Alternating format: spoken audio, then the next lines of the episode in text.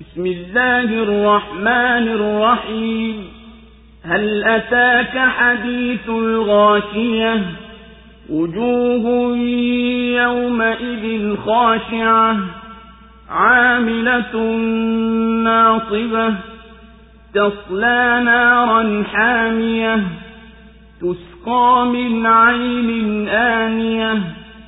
ليس لهم طعام إلا من ضريع لا يسمن ولا يغني من جوع وجوه يومئذ ناعمة لسعيها راضية في جنة عالية لا تسمع فيها لاغية فيها عين جارية فيها سرر مرفوعة وأكواب موضوعة ونمارق مصفوفة وزرابي مبثوثة أفلا ينظرون إلى الإبل كيف خلقت وإلى السماء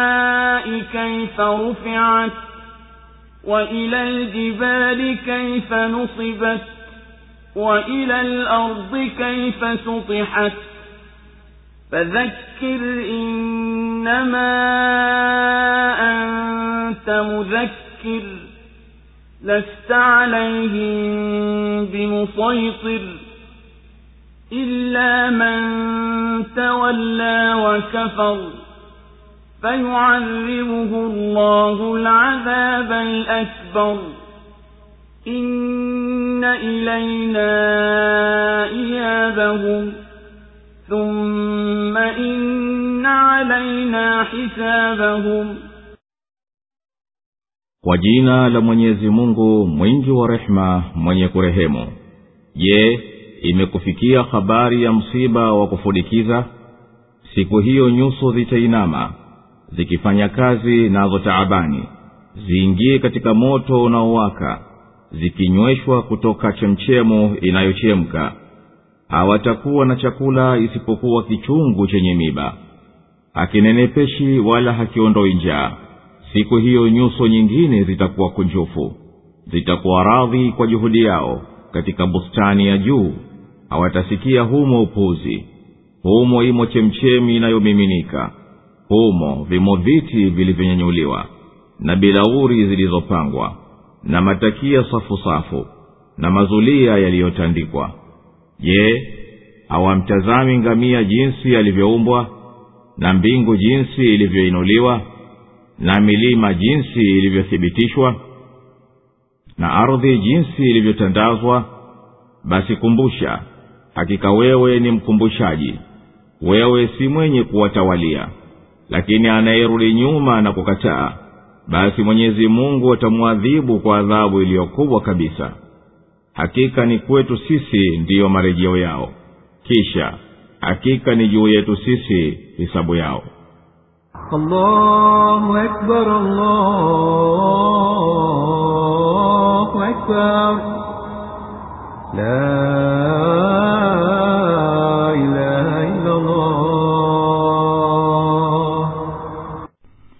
suratu lghashia imeteremka maka imeanza sura hii kwa njia ya kutia shauku kusikiliza hadithi ya siku ya kiama na hayo mambo yatakayotokea humo. Inaashiria kwamba watu ni makundi mawili. Miongoni mwao wapo ambao hawatapata heshima yoyote kwa watakavyopokewa na wataingia kwenye moto mkali na wapo watakaoifika siku hiyo kwa furaha kwa namna ya rehma na radhi zilizoandaliwa kwa ajili yao. Kisha sura ikaeleza dalili zilizo wazi za uweza wa mwenyezi mungu mtukufu kufufua kutokana na wanavyoona wenyewe kwa macho yao na wanayonafirika kwayo katika uhai wao. Na baada ya kuzitaja dalili hizi ikageukia habari za mtume salllahu alehi wasallam kwa kukumbusha kwamba wajibu wake mkubwa kwa mintarafu yao ni wazi ya kwamba yeye hakutawalishwa juu yao awalazimishe kuamini na kwamba mwenye kugeuka na akakufuru baada ya wadhi huu ni mwenyezi mungu ndiye atakayemshika kwa dhambi zake na atamwadhibu kwa adhabu kubwa kabisa ataporejea kwake baada ya kufa kwani marejeo ya wote na kuhisabiwa kwao wote ni kwake yeye mwenyezi mungu je ewe muhammadi imepata kukujia hadithi ya kiama ambacho kwa vitisho vyake kitawafanya watu wazimie. Siku hiyo ya kiama zitakuwepo nyuso zimedhalilika zimechoka taabani kwa shughuli na mashaka ya motoni. Zinaingia kwenye moto unaowaka kwa nguvu. Wananyweshwa maji inayotoka kwenye chemchemu inayotokota. Hawana chakula ila chakula kiovu kabisa anaadhibika mwenye kukila. Hakileti nafuu yoyote katika mwili wala hakiondoi njaa. Na pia zitakuwapo nyuso zenye kutoa nuru siku ya kiama kwa malipo ya vitendo vyao walivyofanya duniani. Hao watakuwa wameridhia kwa watakayoyapata katika pepo iliyo juu kwa pahala na cheo.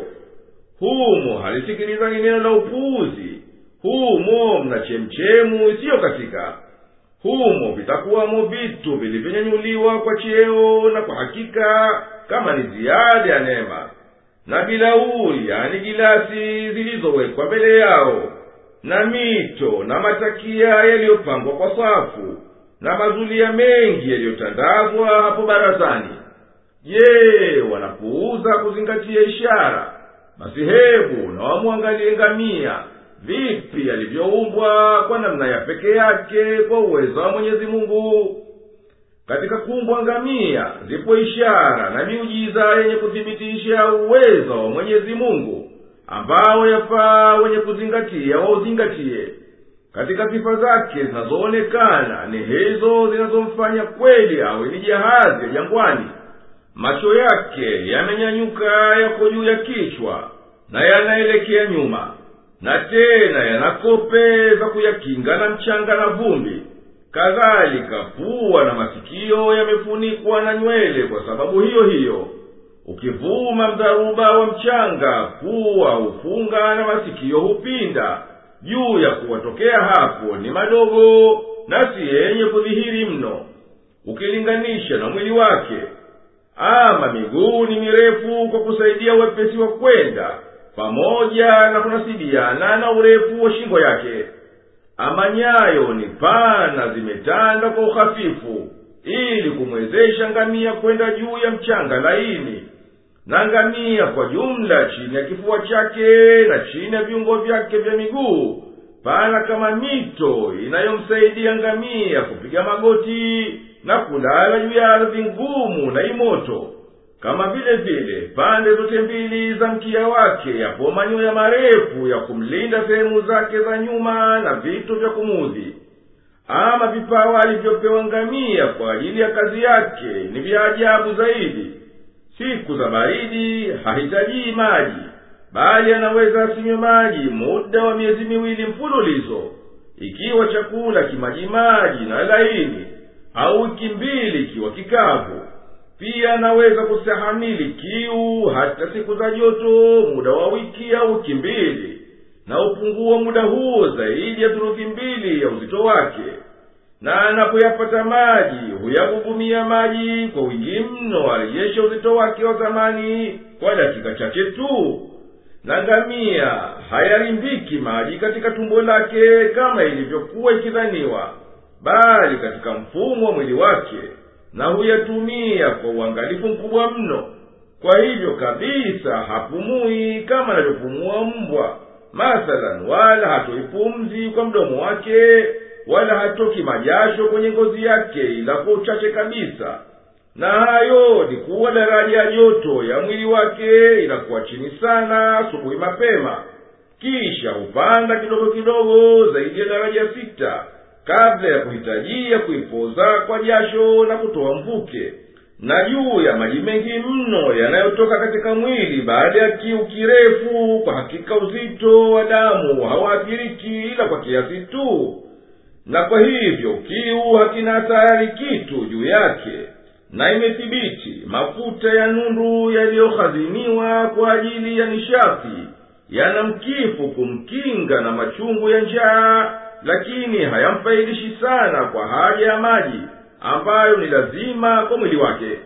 Na bado wataalamu wangali wanagundua mapya katika ngamia kila ukichungua ya kuhakikisha radhi aliyompa mwenyezi mungu mtukufu kuwa tazamwe katika uumbaji wake wa muujiza.